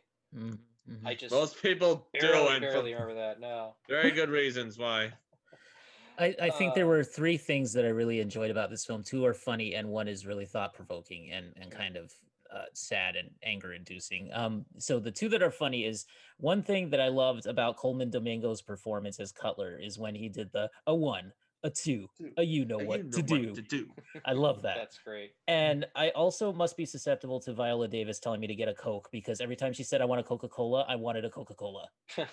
Yeah too? that's that's a good commercial Yeah, it was. It was. Mm. Um, Oh, another the thing too. The yeah. the scene when they get sent out, the the three black musicians are sent out to get the coke, and they open the door and it's all Yes. full of white people, and it cuts away. That was genius. That, That was genius. You could have had a whole SNL sketch, Mad TV scene right there, and they don't do that. no. They immediately show what is about to happen, and they just move away from that. And right then Mm. and there, you already have a picture in your head just what is happening. And it's Mhm. absolute awkwardness, or at least it's something where it's like, oh, well, it's kind of fast. But no, considering how that's set up earlier when the cop stops stops uh, Ma Rainey Yeah. to try and get like a ticket or arrest her or something like that, you can definitely tell exactly what the attitude was in that Yeah. one moment you're thinking in the back of your mind that variety store or that delicatessen. And this was after the the, the Great Migration. So a lot of the the um, African American people who were in the South who were subject to Jim Crow and and just and slave slavery and everything, and then they migrated up north, thinking that there would be more opportunities there, and you just get to that scene and it's just like, hmm, I don't know about this, you know? Yeah. Yeah. and and another thing too, in terms of the use of the music, it once again goes to my point that I was arguing in other uh, episodes they did of vaulting with the Blues Brothers and the Mhm. Cotton Club, that when you hear a black artist sing, that is the true nature of the blues. It's embedded in our culture, no matter how many times you sing a song or change the tune of a number, it's still going to be the blues no matter what. It's in country, it's in rock. And Mhm, just to mhm. see where that all came from in uh, Black Bottom is just so interesting because they know exactly the kind of music they're dealing with. They know exactly what's going to happen to it. It could be turned into a big swing number and no one will know the difference. Mhm. It's an intriguing look, but it's also a very tragic historical look at just exactly what was happening back then with black culture. exactly. And just to see how far we've come now. And and the fact that you know unique. Levee Levee goes to the to the recording uh, to the um, producer and he says and he says I want to record this stuff. I want I, I want to do it with my band. You know. I don't know, guys- Levee. I don't think these people will kind of get it. What do you think, Yeah. Chuck? yeah that's hey, what I was gonna- Marvin, what do you think of this, Marvin? Yeah. Then he's Yeah. like, I can give you five bucks for them. That's it. Five bucks each Uh, way. yeah. That's it. And then we get to the ending, and this was the thing that I was saying was like rage inducing is the fact that at Yeah. the end it's done by this like entirely white, entirely yeah just completely just neutered the song, took all the passion out of it, and it's just designed to be played on the radio so that little kids can dance to it and stuff. Like a that. generic swing band. exactly, and it's Yeah. just not saying the performers weren't good. I'm just saying No, that no, in terms of the The, transformation of the song. the It's like Phantom transformation of of the the song is just It- it- crazy. It's like Phantom of the Paradise, where they took um, Winslow's song and turned into a Beach Boys number, and then a Marilyn Manson goth rock number. Just yeah, the yeah, evolution yeah. of this one little beautiful ballad is just sliced and hacked into this disgusting Frankenstein monster of a thing that's not even supposed to be what it is. Now, can why I just can I ask that. you guys something? Uh, what did you think of the scene where Levee actually kills Toledo? Ooh, That was a that was a gut punch. yeah, that, That was was. a- ugh, I was just That like, was I did not expect that. that was that was uh, that was definitely deep. I, Hey, Yeah. ugh. It was like, in, in a way, it was all kind of building up to that. So I guess we shouldn't It have been was. that surprised. but I mean, That's what I was saying earlier about boiling point. It's just slowly inching its way to a moment, and it's going to have this big dark turn, and it's going to really make you question the moral, Yeah. the morality of said character and whether they were in the right or the wrong. This is just a guy that had a really bad day, and for him to vent it in the wrong way, you can just easily see his career coming to a crash right, just right when he stabs Toledo, and it's just so depressing. Even when Toledo has that little soliloquy about the stew, it just Yeah. comes so What will the tragically full black circle. man do? Yeah, He um, and in that. and he starts out he starts out so happy too. Like he buys those really nice shoes despite how expensive they were, and Scuffed my shoes, man. Look, I'm sorry. Yeah. Ugh. Yeah. and you know it's interesting like you know when we're just talking about how far um you know black representation has come and that oddly enough that a great example of that is chadwick's career because with black panther and stuff and you know Mhm. that was I, I feel like he felt like a movie like this was sort of part of his mission statements which was to show um black history um because when, when he played Jackie Brown in 42 and James Brown and Get on Up Oh, and. Thurgood Oh, yeah. Marshall and Marshall. Mm. So this guy he clearly had a mission and and when is it and and I think part of that was to show you know how far we've come since then. Um you know Mhm. since the 20s e- even when the, the the jazz music boom of that era and you know I think as tragic as his his career was tragically cut um I can't think of a better um send off than this movie. I honestly can't. Yeah. Yeah, I agree. So yeah. Uh, rest in peace. Yep. Rest in power, Chadwick Rest Wakanda power. forever. Mm-hmm. And I look forward to hearing him one last time in that uh Marvel What If series on Disney Plus. Yeah. Oh yeah, I forgot about those. So that's Mm. it's gonna be very bittersweet, as I mentioned before on the Cartoon Saloon Tuned Up podcast with Cam and Mike. But Mhm, mhm. yeah, it's it's gonna be hard, but you know, at least he went off on a high note, man. Rest in Yeah. peace. Yeah, you know, it's interesting too. On a side note, uh, this movie is produced by Denzel Washington, and this is part of a deal he had with HBO to produce a couple of August uh, Wilson's plays, but Ah, it moved over to uh-huh. Netflix. So Mhm. it kind of makes me wonder just what other ones they would adapt for Netflix, especially Hmm. after the success of Ma Rainey. Because on its first weekend alone, it was the most watched movie on Netflix, and I'm so glad after to hear this- that. yeah, yeah. After this, I'd be curious to see what else he could dig up because there's a couple of good ones by August Wilson, like um, uh, Joe Turner's Come and Gone, The Piano Lesson. I'm loving it so far. Yeah, keep it going. Keep it going. Please, please. Yeah. All right, guys. So, do you want to have we said our piece on that? Um, do you guys want to move on Um Uh, to the ending so- here? so I'm gonna say Ma Rainey, it's an incredible film, great acting piece, uh amazingly written. Mhm. Uh just just go watch it yesterday on Netflix. it's it's one of the best of 2020, hands down. It's uh, quintessentially it is the kind of movie we expect good performances, good character pieces. It's just all around an amazing job. That's all I can say about it. And if this doesn't win any Golden Globes or Oscars, you're going to be hearing a gallon of swear words hovering over Lake Michigan. I am not kidding. And I'll be hearing them uh, better because um I actually live in Michigan. There you go. now the Christmas story reference makes even more sense than ever before. Yeah. Seriously, it's a, it's a great movie. yeah, Ki- Kiana? I totally agree. It's a great movie. Everybody should go and watch it immediately. Stop what you're doing. Stop listening to this. Just go watch it. Okay. Anyway, Hmm. um, also I want to give some credit to the guys that we didn't really talk about too much, which is Michael Potts as Slow Drag. He was awesome in the movie as well, and Oh, yeah. uh, Taylour Paige and Dusan Brown. Uh, Taylour Paige was Dusty May. The I I think was she Ma Rainey's daughter. Uh, I believe Maybe. so. I think maybe possibly. Anyway, I wasn't too sure about that connection, so maybe somebody can tell us in the comments Yeah. or something. Uh, and and Dusan Brown, sorry if I'm mispronouncing that, was Sylvester. He was the the nephew who had the stutter. Did a really great job, I think. Yeah, movie. everyone did. Everyone. Yeah. So um yeah, definitely go and see it. Uh, you know, sit there on your couch and watch it. Bring it up on Netflix. It's awesome. Um, okay, guys. So in conclusion for this episode, I think we're gonna go down some quick recommendations. If anybody has any, um, Jacob, you want to start first? Anything that you've seen that you want to recommend, real quick?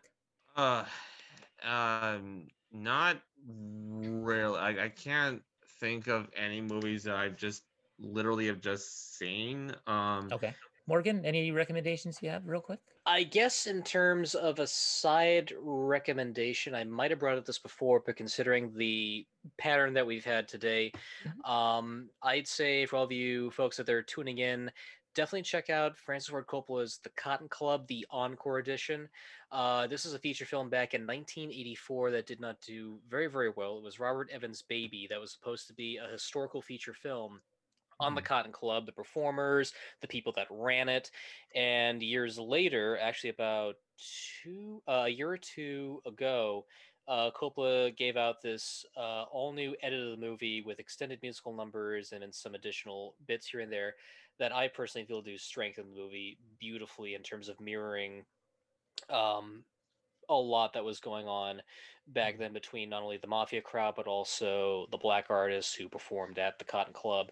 It's a very interesting movie. There's some great performances from Richard Gere, Fred Gwynne, Gregory Hines, and his brother, who do some amazing tap dance sequences in this movie. I highly recommend checking it out. Awesome. Uh, there's a subplot involving a biracial character that's kind of interesting, and I wish there was a little more of that.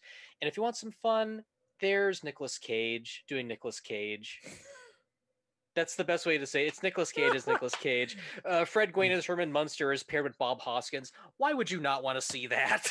mm, it's awesome. great. Yeah, No, that's really a great. good, scene. man. It's, I- it's a great scene involving a watch. That's great. never seen um, should yeah, check it out, I'd yeah. say go watch the encore edition. It's if you like Ma Rainey's Black Bottom, that's my supplement to go off of that. It's it's a very beautifully made movie. It's a shame it didn't do well in its first run, but it has a decent cult following at best. yeah.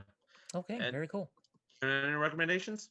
Yes, uh, I am actually going to recommend a couple of left field ones. Uh, I know that the Cam and Mike were talking about it on Renegade Animation, the previous episode. Uh, Batman: Soul of the Dragon. If you like '70s infused martial arts, uh, you know '70s funk music soundtracks in your Batman animated shows, uh, give it a watch because it's it's got some fun. Plus Lady Shiva and Bronze Tiger and like a whole bunch of characters that are lesser known but still awesome. King Snake, for God's sake, makes an appearance. Um, all right, and also uh, um, I'm gonna recommend Schitt's Creek because I am watching that Oh, show and I love Elliott that show. Eugene Levy. Yes. I What's love wrong that with the show, man. billboard? So much fun. What is it wrong with the billboard? They're both cousins. that is it's that okay, show cousins. is amazing. So when you get your Netflix, you know, going to watch Ma Rainey, right after Ma Rainey, if you want to just, you know, have a palate cleanser, kind of lighten things up, you just go and do uh do do Schitt's Creek because that that show is so great. And if you're. Disney Plus and you're a little sad from clouds, go watch Earth to Ned. There you go. That's Yeah. amazing, Earth to Ned. Yeah. it's funny of all the Muppet related projects or Jim Henson company related uh, related projects between that and Muppets uh, now, it's Earth to Ned that's more fascinating. and It's kind of sad in comparison. I'm not saying Muppets now is bad. It's interesting, but Earth to Ned. Oh my God! You have Paul Rugg as an alien. How you're not gonna like I, that? I actually want to watch them both, to be honest. it's so, worth it. Yeah, It's, yeah. it's they're both worth it, but I say Earth to Ned is a hair better, just Awesome. just in terms of energy and humor. All right, guys, and with that, I think we're gonna bring this episode to a close, right? Um, and uh, thank you to our special guest Morgan. Uh, where can Thank you. people find you if they want to follow you online? Uh, if you can follow me, but uh, sorry, you can follow. Take two. you know, don't worry, editing, coke, editing will fix Get him his coke. We'll fix it in post. later, later. Uh, you, if you want to follow me, you can find me on Twitter at moviebuffmel90. That's M O V I E B U F F M E L 90. Um, I also have a Facebook group page. You can follow me there on uploads of future episodes. Season 8 is coming next month or whenever this will do probably sometime around in february uh, you can do so at facebook.com slash group slash official vaulting fan club you can uh, like the page and get updates when the next episode will be in terms of also when um, will uh, me and my crew at the drive-in mutants will do a live uh, live stream brief we do them on saturday nights at 11 so you'll see updates on those as well. Uh, also, if you'd like to see a little extra of the show, go on to patreon.com slash vaulting, where you can not only get uh, requests for five dollars. Five dollars. That's a good deal. Just five measly the dollars. price of a frappuccino, guys. five dollars. Uh, but also for a dollar, you'd be able to see episodes far in advance, um, even some behind the scenes outtake stuff and things like that. So check that out if you have the chance. Aside uh, from that, thank you for having me on. It's been a trip, and I look forward to taking part in future episodes if need be. It's been a pleasure, man. You're gonna definitely be back on this show, so don't worry about that. I, Uh, I can see it now. You, I see you jangling the handcuffs in the background. You don't need to put those down. I told you to put the glass in the other way, Marty. Well, as you all know, I do have a couple pairs of handcuffs in the house. No, I'm kidding. Okay, uh, that's a joke. That's a joke, everybody. That's a joke. All right, all right. Um, you can see them right there. No, I'm kidding. Uh, Jacob, where can You can everybody find find you on- online? You can find me on Twitter and Facebook. Um, Jacob Krehbiel, K R E H B I E L on Twitter and Facebook. I'm also a part of the Renegade Pop Culture Facebook Facebook group. Oh, I have I have a curse. My grandmother. It's the witchy poo laugh and mispronouncing words and phrases and names. okay, All Fiona, where can we find you guys? Yeah. Well, you can find me on renegadepopculture.com. That's where we have show notes. That's where we have the episodes. We also have uh, articles and all kinds of fun stuff. Recently retooled the website so it's easier to find older content. So hopefully you guys are enjoying that. Um, you can also uh, find us at the Facebook group, which is facebook.com slash group slash RPC42. Uh, I am on Instagram at neoplasmic24. Also, on Twitter and Facebook, our official pages are at Ren Pop Culture. No Stimpy, just Ren. All right, guys. For- yeah, I know Stimpy got left out. Sorry, Stimpy, you idiot. Okay, anyway, um, Poor Stimpy. poor Stimpy. Yeah, we love Oh, yeah. Stimpy. It's okay. Uh, all right, guys. So we will talk to you later on the next episode of Home Theater. This is going to be coming out when, Jacob? When are we planning the next one?